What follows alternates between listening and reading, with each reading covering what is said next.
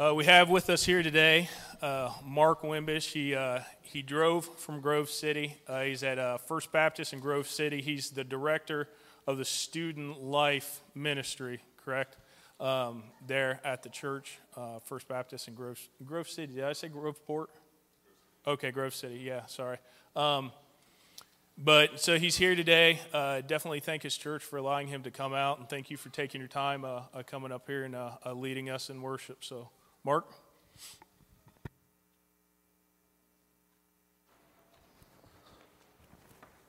Well, good morning. I, uh, I'm, I'm settling in a little bit. We woke up this morning and we got ready, and my wife is our children's director, yeah, I have a really low voice, whoever's running that soundboard, and it will boom.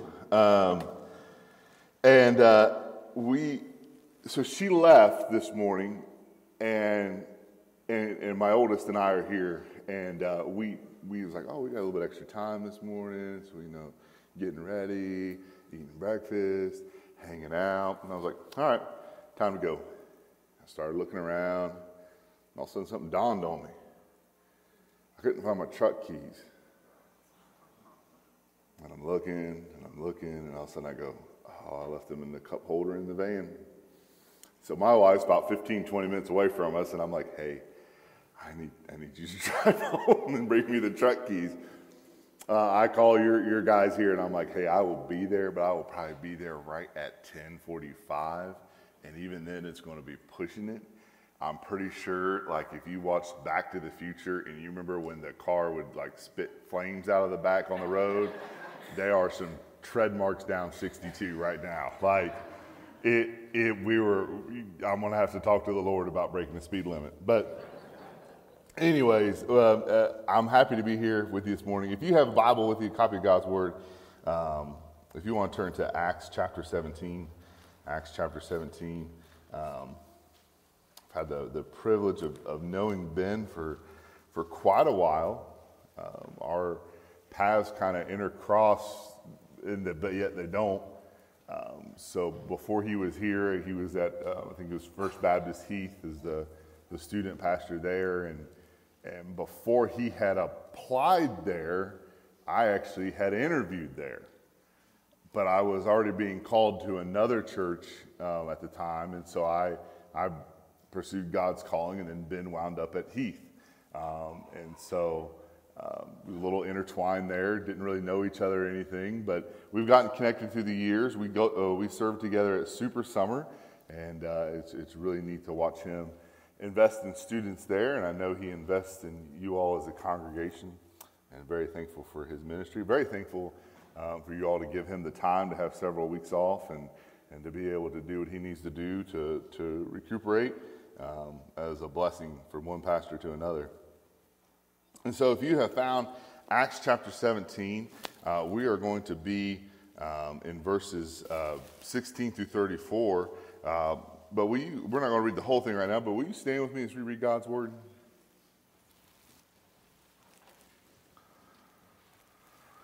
Starting in verse 16, it says, While Paul was waiting for them in Athens, he was deeply distressed when he saw that the city was full of idols. So he reasoned in the synagogue with the Jews and with those who worshiped God, as well as in the marketplace every day with those who happened to be there. Some of the uh, philosophers also debated with him. Some said, What is this ignorant show off trying to say? And others replied, He seems to be a preacher of foreign deities because he was telling the good news about Jesus and the resurrection.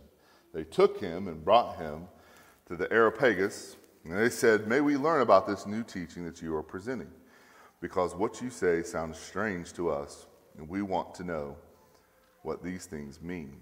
Now, all of the Athenians and the foreigners residing spent their time on nothing else but telling or hearing something new. Let us pray.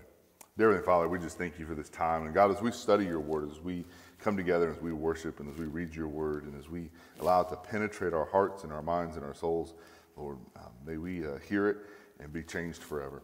Lord, we love you. We praise your name. Amen. You may be seated.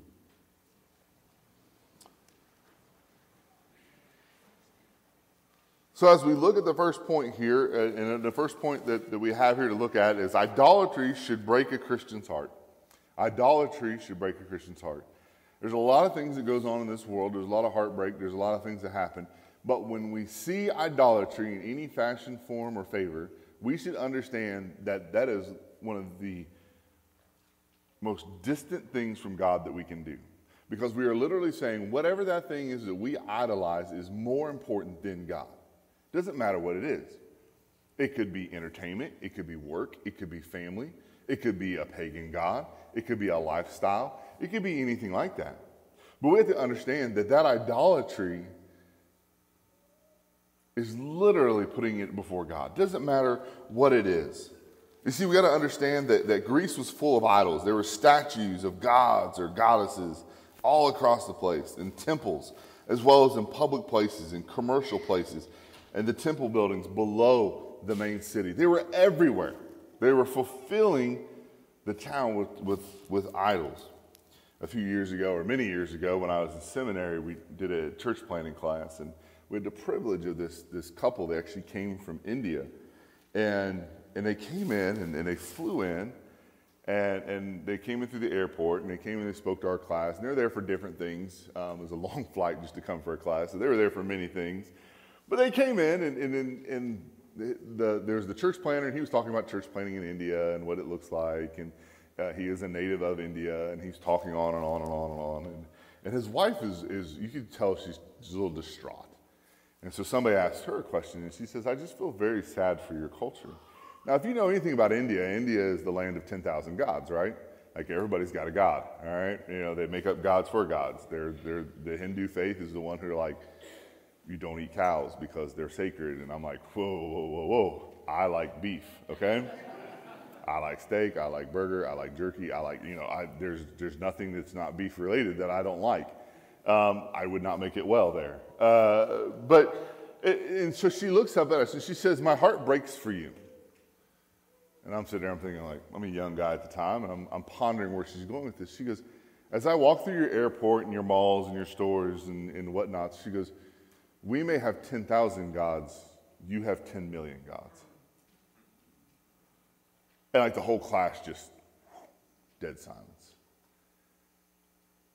And so we've created this culture, especially in Western culture, where we have all these things that we pursue the, the items, the stuff. And so as he's talking to the people of Athens, and we would call them spiritual today, um, religion was so important to them that they even had an altar honoring an unknown God, just to make sure they had all their bases covered. Kind of seems kind of strange, doesn't it? I like, you know what? Let's just we're going to do unknown. I don't know who that is, and we're just going to put that up there. That's a little weird. It's a little strange. Paul would be happy to explain to them. When, when evangelizing to the Jews, Paul sought to show them from Scripture that Jesus is the Messiah. Even evangelizing, when evangelizing the Gentiles who didn't know Scriptures, Paul started with their general interest in religion. He moved to the living and true God who created the world, explained human sin, accountability before God, and made his way to Christ. His approach serves as a, it's a good model for our evangelism. You see, when we look at people, we have to understand where they're coming from. A lot of times in Christianity, we love to have people come meet us where we're at versus understanding where they're at. And then we wonder why they have no interest in our faith. And so he, his approach, his model, his evangelism efforts, we must understand we must tailor our methods to meet the listener where they are, to take them what they need the gospel, the free gift of eternal life, and faith alone. And so we, we look at America and we look, we're a very stuff driven culture. I mean, you know, you look at the, the advertisements and you look at the, the, the cells. I mean, you know, we, we, we love our Amazon who can get stuff to us in under two days, right? Or our groceries that we don't even have to shop for anymore. We just show up and we pick up we, have become very convenient with consumerism. It's, it's just become knitted into our culture. So, therefore, when we speak to people about Christ, when we share the good news of Jesus Christ, we understand that it's, it's difficult because we're sharing something that, that is completely opposite of what they learned. I'm the son of a, of a mechanic. My, my dad owned a body shop and he owned, um, uh, he, he worked on cars for, for his entire career. And, and he always, he always told this story, and maybe you've heard this story, and it, it's, it's, a, it's a body man's joke. Um, but, you know, he said, uh, he goes, yeah, he goes, when they made the Model T, he says, uh, um, Henry Ford would always tell him you can have it in any color as long as it's in black. He tells this joke all the time, and I'm like, yeah, I've heard it for 40 years now. Thanks, Dad. Appreciate it. And he, but he tells it. And, but here's the thing, though. That was 100 years ago when they started selling Model Ts, a little over 100 years ago. Could you imagine going to the car dealership now and they look at you and they say, Well, you can have it, but you can only have it in black? I don't want it in black, I want it in red. Well, you can't have it in red. You have to have it in black. Well, I want this option. Doesn't come with that option. I want air conditioning. Doesn't have air conditioning. I want power windows. Doesn't have power windows. I needs to have Bluetooth and Wi-Fi. I don't even know what that is. So, like, we go on and on and on. And I use this example just to say, look how comfortable we become with the options that we think we need. And so when we look at the Greeks, we look at a culture who wanted options for comfort.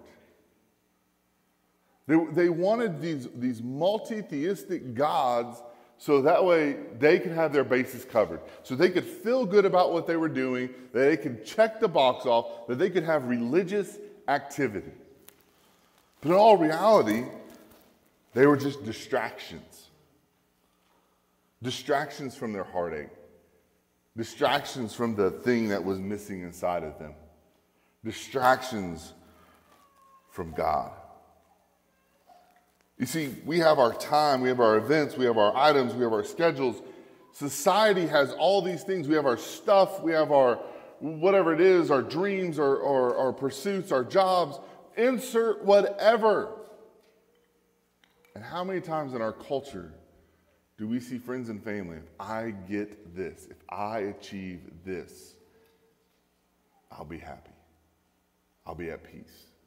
I'll be fulfilled. The Greeks were no different. If I do this, if I worship this guy, if I go to this temple, I'll have peace. But yet, they had to make a, a trophy to something that, as far as their minds could tell, didn't even exist. But they just wanted to cover their bases. And so, as we understand, as we, as we go into the culture, as we understand that the culture is, is vastly different, as we understand that the culture is, is stressed and strained and, and picked and pulled apart, we have to always be ready to give a reason for Jesus Christ. We have to be ready to give a reason for Jesus Christ. Salvation, the story of salvation, evangelism, is vital. When Christ descends, he tells us to go into the nations and do what? Make disciples. Well, making disciples starts with evangelism. It's not two separate things, it's one thing altogether. It's just the first part of the process. And so, as we do that, as Paul um, implies that here with his, his fearless attitude and this culture that he did not belong in, he be, they began to dispute with him. So Luke, as he writes this in Acts, as he tells the story, adds that Paul had a contest with the philosophers. All right, these were the educated men of Greece, of Athens. He did not approach them deliberately, for he knew that they were born only for debating and quibbling. You know anybody who's they just love to debate? They just love to argue with you. Some of you are thinking somebody right now. Somebody's thinking of somebody in your house right now. I drive my wife insane because I like to debate. And she'll look at me and she'll, she is not a fighter in any way. She's not a debater. She's not, she is a go with the flow. You do not make waves whatsoever. And I'm the one that will be the first one to look at you and go, What are you doing that for? well, and you go on and on and on. And, and, and there's a culture of this in Greece that embraces that. And so Paul knows, he goes, I can't get into a debate with him. I can't get into an argument with him. Now, when we think of our current culture, and we look at those around us, and we look at some of the things that we see in the news, and we look at things going on in society, if you go into those cultures that are counter of Jesus Christ, and you go in with a debating heart, if you go in like ready for a fight, you're not going to get any headway. You're just going to be two angry people going two different directions at the end of that conversation. Sharing the news of Jesus Christ, sharing the message of the gospel is not a debate, it is not an argument to be won. It is the Holy Spirit transforming lives. It is our responsibility to share that message. And so we have to be prepared to share that message. See, the Lord often allows stubborn and impromptu people to arise against us in order that the truth may become plainer in the contrast of their argument. These people of Athens, they, they, they, they troubled Paul, they insulted him. Yet the outcome shows that he did not dispute any of their philosophy. He was not dragged into a, a useless argument about certain words or terminology. No, he preserved the moderation that he speaks about elsewhere. We also have to behave in this way when we share the gospel of Jesus Christ in a moderate, dignified way, bringing out the truth but avoiding the danger of unnecessary controversy just because we are ambitious and want to show off our talents. You see, we have to understand that evangelical moments, moments where, where the Holy Spirit is moving, where we have an opportunity to share the good news of Jesus Christ, they are not convenient. Probably nine times out of ten, you're not going to be ready for that conversation. You're not going to wake up that day going like, I am going to have this evangelical conversation with somebody today. You're probably not going to have it. It's going to come out of nowhere. It's going to be at an impromptu time. As a student pastor for many years, I love hanging out with students. But I love just sitting around listening to them. I listen to them talk. And as they start talking, as they start getting comfortable, all of a sudden you start hearing some of their philosophical ideas that they've picked up somewhere down the road. And you're just sitting there. And I'll let them go for a little bit. And all of a sudden I'll go, Where did you get that from? Well, and then we get to jump into a conversation. I wasn't seeking an evangelical conversation. I wasn't seeking to, to explain the gospel to someone, but I was listening and I was being patient. And sometimes it, it, it, it's a lot of time and a lot of effort to even have those evangelical conversations. Paul was blessed that all these moments moved quickly, that he could have these conversations. But we have to be ready at all times. And there's a hundred tools for the tool belt how many you Romans Road or Three Circles or, or faith acronyms and all these other acronyms and ABCs and, and whatnot. And you can be ready, you can be prepared.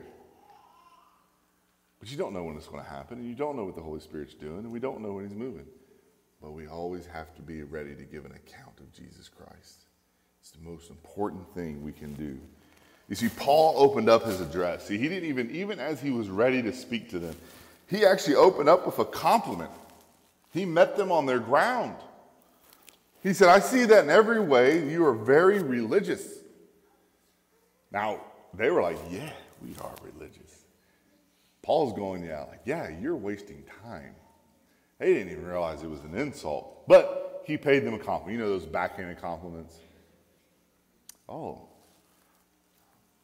use me for example. People will come up to me and they'll go, Hey, that, that shirt really flatters you for a big guy. Thanks. Appreciate it. And you know what? Your, your, your beard looks nice, even though there's quite a bit of gray in it. Thank you. I appreciate that. Like, you know, it's just backhanded compliments. That, you know, people think they're being nice, or maybe they're not trying to be nice.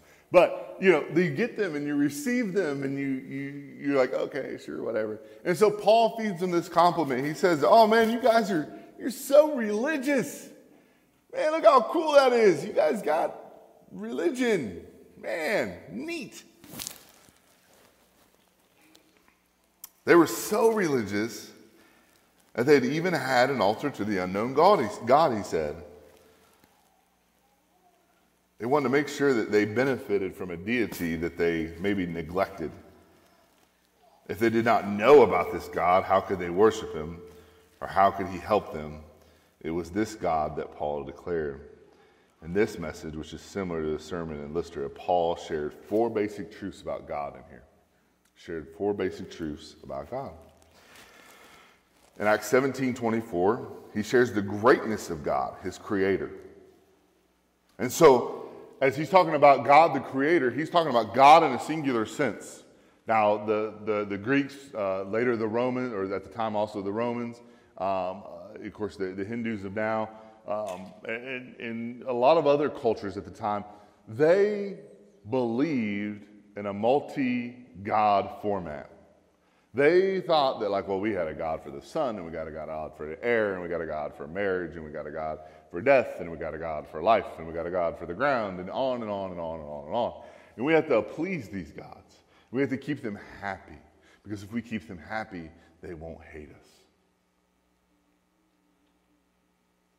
When we look at our society, and we look at those who do not know the love and mercies of Jesus Christ, that do not understand the gospel, do we not see the same thing in their lives?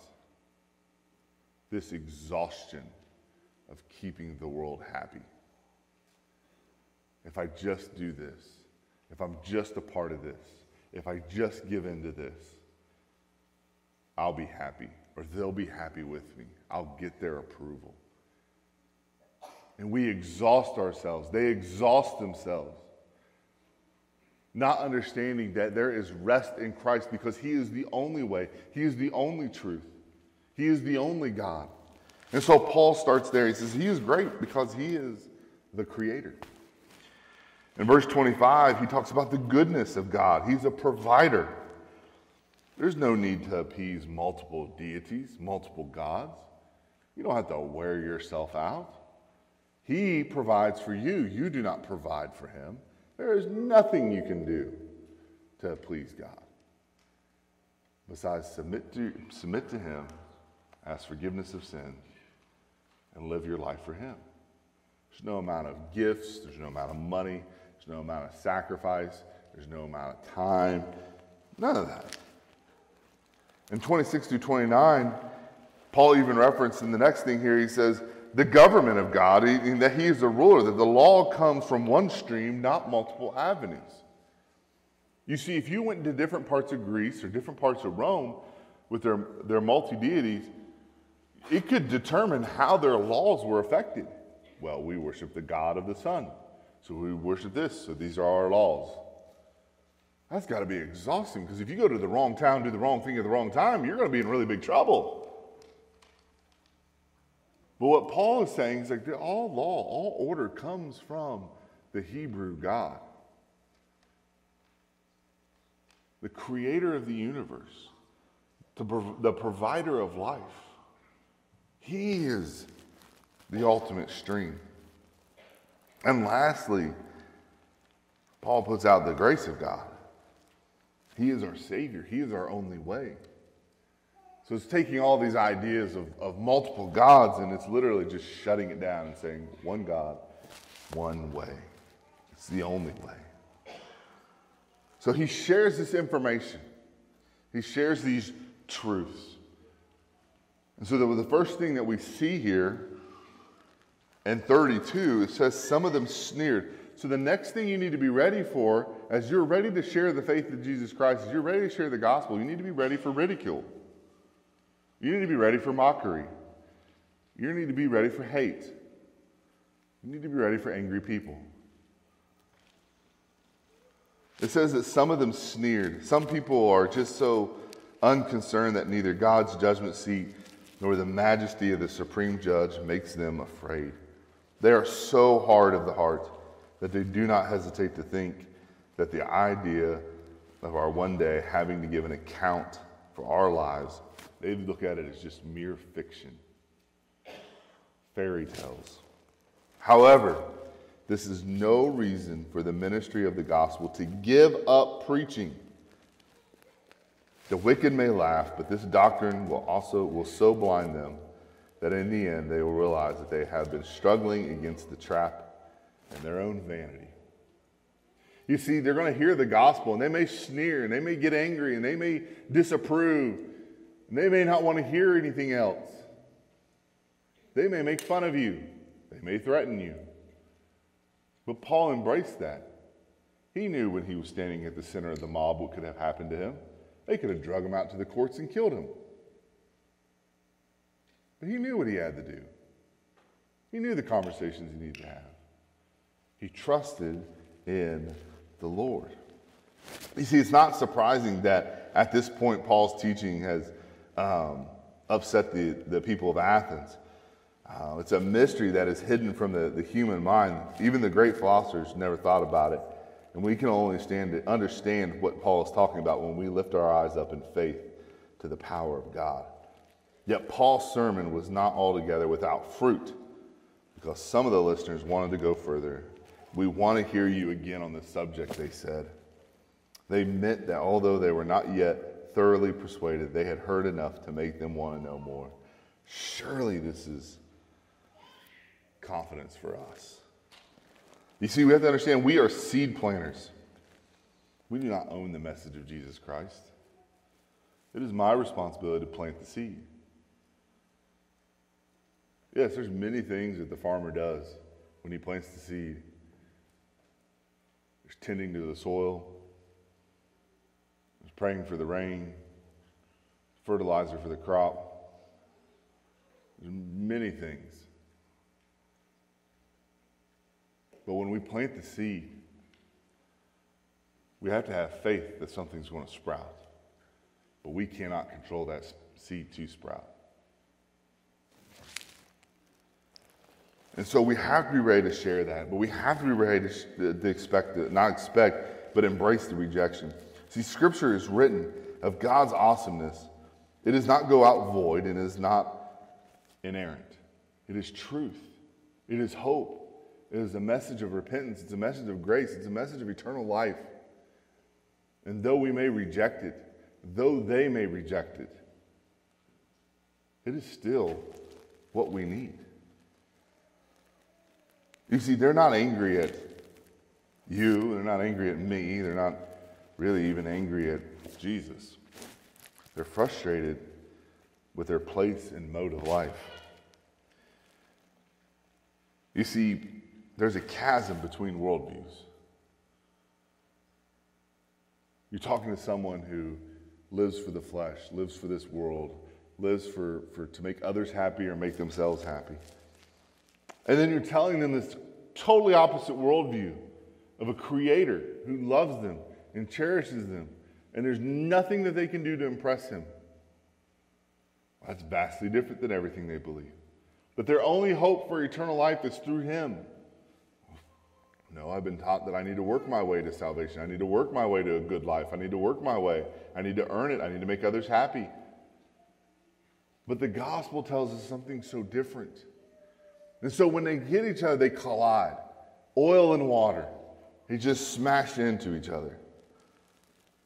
We have to learn to understand a worldview without embracing it. Paul understood what was going on in Greece, but he did not embrace what was happening. He understood who they were, he understood what they were going through, he understood the decisions they made, but he did not embrace it. We as believers have to understand what the lost is going through without embracing it. Now, there are many churches out there this day that are beginning to embrace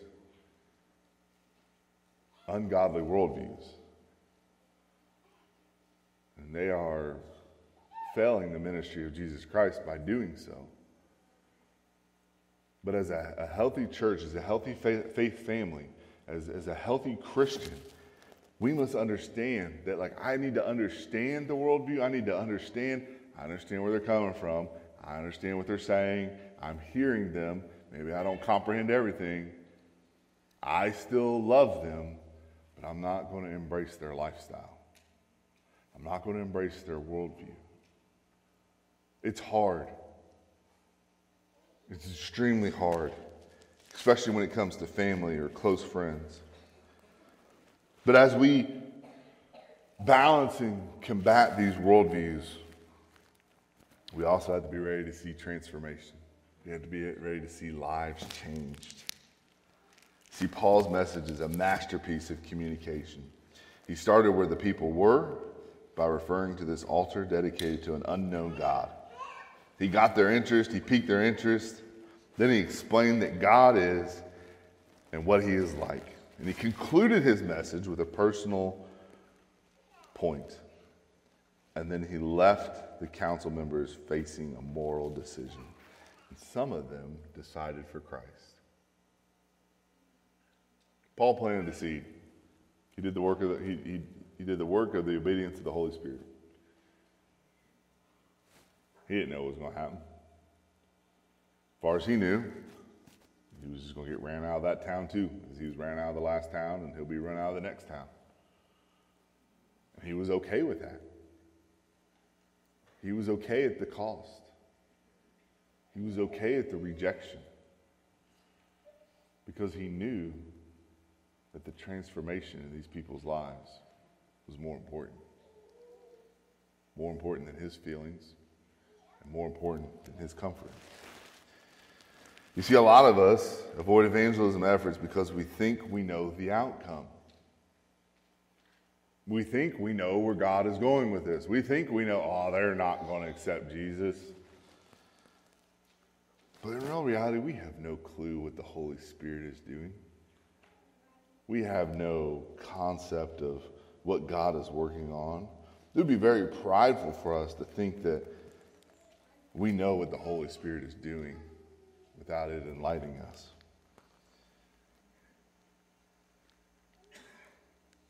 Many years ago, when I was interning, um, the student pastor that I worked under, he there's a there's an evangelism tool. It's called Faith. It's an acronym, and it's F is for forgiveness, and it, it goes on and on and on. And this thing, if you don't know about it, if you know about it, you know what I'm talking about. If you don't know about it, it's not as popular nowadays. This was 20, 25 years ago. And this thing, when you sat down, start to finish, it could be 45 minutes to an hour before you're done giving this evangelism tool. It's a long time. And so the youth pastor that we were under, he had this great idea that we were going to go out and we were going to go to like students who had visited and we're going to just go to their door and we're going to go through the faith acronym in February. So you're standing at some high schooler's door in February for 40 minutes. Wasn't very well thought out.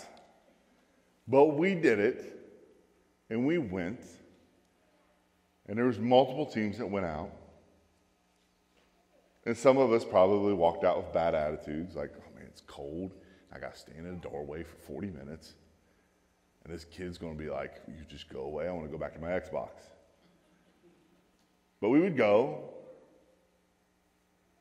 and we'd have these conversations, and every week there'd be reports back. Man, Timmy accepted Christ. And Susie's close and she's asking questions. On and on and on and on. Every week for 16 weeks. Wasn't always the same student, wasn't always the same people going. It was different people, different places. But we went. And we went through sharing the gospel of Jesus Christ. And it was uncomfortable. To be quite frank with you, most Wednesdays I didn't want to go because it was cold and I was tired and it was late or whatever. But the lives that was changed out of that for eternity. Going through a season of life in my family. Of, unfortunately, as a pastor, I've had the privilege of, of doing many funerals over the last few months. And there's a family member who we've, we've grown in, in, in, friendship. We weren't close at all. He's a like second, third cousin, something like that. And we've, we've grown in, in, in relationship over the last few years. And, and he's kind of, he's, he's a wild child. I mean, there's just, mm, there's no, there's no doubt about it, man. He is, he's wild.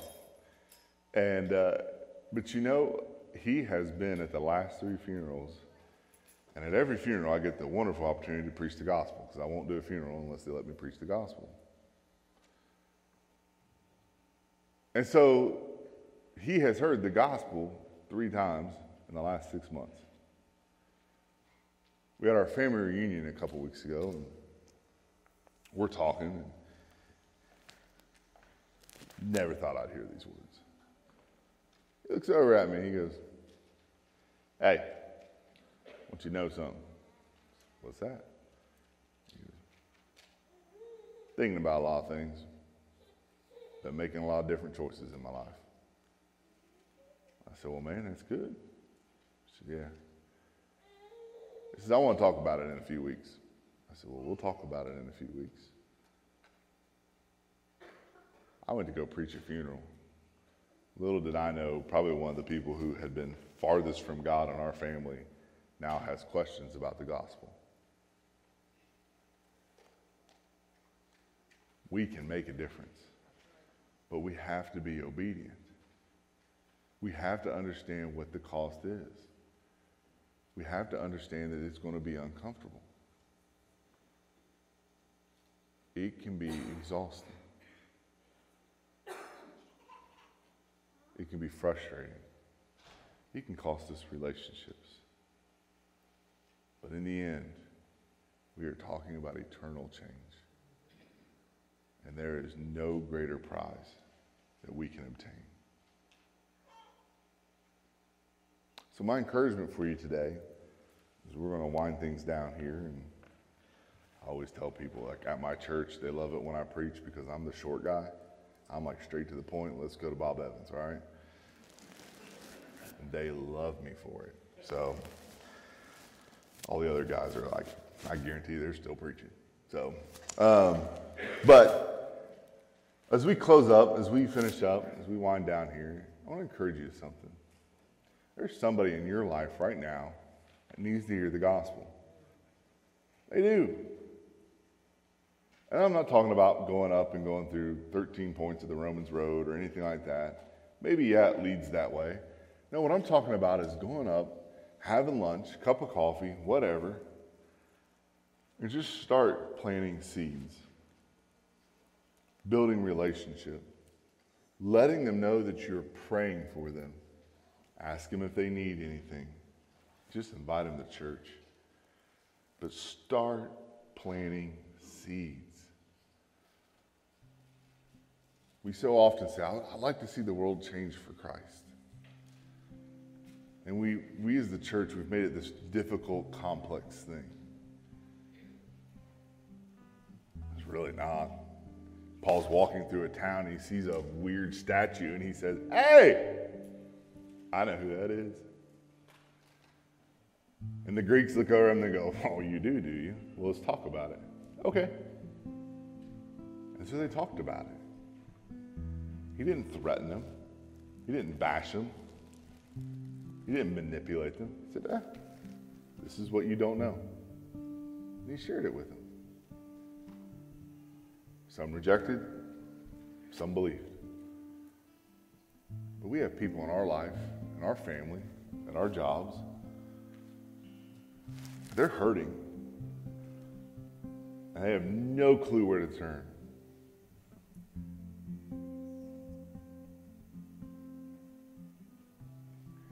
Do work out in um, Salt Lake City, Utah. Work with some church planners out there. And we started working out there, you know, we, we think, oh, we're a, we're a Christian nation and everybody knows about the concept of the church. We were out there a few years ago and we were talking to the, the, the guy who's like the chief person for North American Mission Board out there, and I asked him. I said, "How many people in in Utah would be a professing Christian?" And he said, "Man, about three percent." Okay. I said, how many people would you say know about the gospel of Jesus Christ? Like they know about church, they know about church life, they know about uh, the real church, not the Mormon church. And he looked at me and he said, mm, probably less than 8%. About three, four million people in the state total. Less than 4% even know the church, the real church exists, or less than 8%. Now, it's going to be higher where we're at. Most people know in our communities what the church is. There's a lot of people who don't, don't really know what the church is about. I think it's a building that you go to on Sundays and you sing songs, and some guy gets up and talks to you from an old book for an hour. No, church is something much bigger. Church is something eternal that is built through the gospel. Our friends and family are desperate for it, whether they realize it or not, because they're searching and they're looking at the unknown God. Will you pray with me? Dear Heavenly Father, we just we thank you for this day. We thank you for for your holy words and your holy scriptures. And God, we all know someone in this in our lives that need to know the message of Christ, that need to know the gospel. That They are desperate, they are hurting, they are pursuing the unknown gods of this world, thinking that they can fix themselves. God, allow us to have the courage be obedient to the Holy Spirit and start having gospel conversations, to share the faith, to be patient, to embrace the ridicule to take it with grace and patience. All because we know what it means to see transformation. We know what it means to see a new creation in Christ. God, if there is anyone in this room who has been looking to the unknown God, just trying to fix themselves, God, let them know that there are, there are disciple makers in this room who want to have a conversation with them and show them the gospel, show them the ways and the truth of Christ our Lord. God, be with us as we just respond to you in worship, as we sing these songs in benediction, Lord. We love you and we give you praise. We praise your name. Amen. Will you stand as we worship?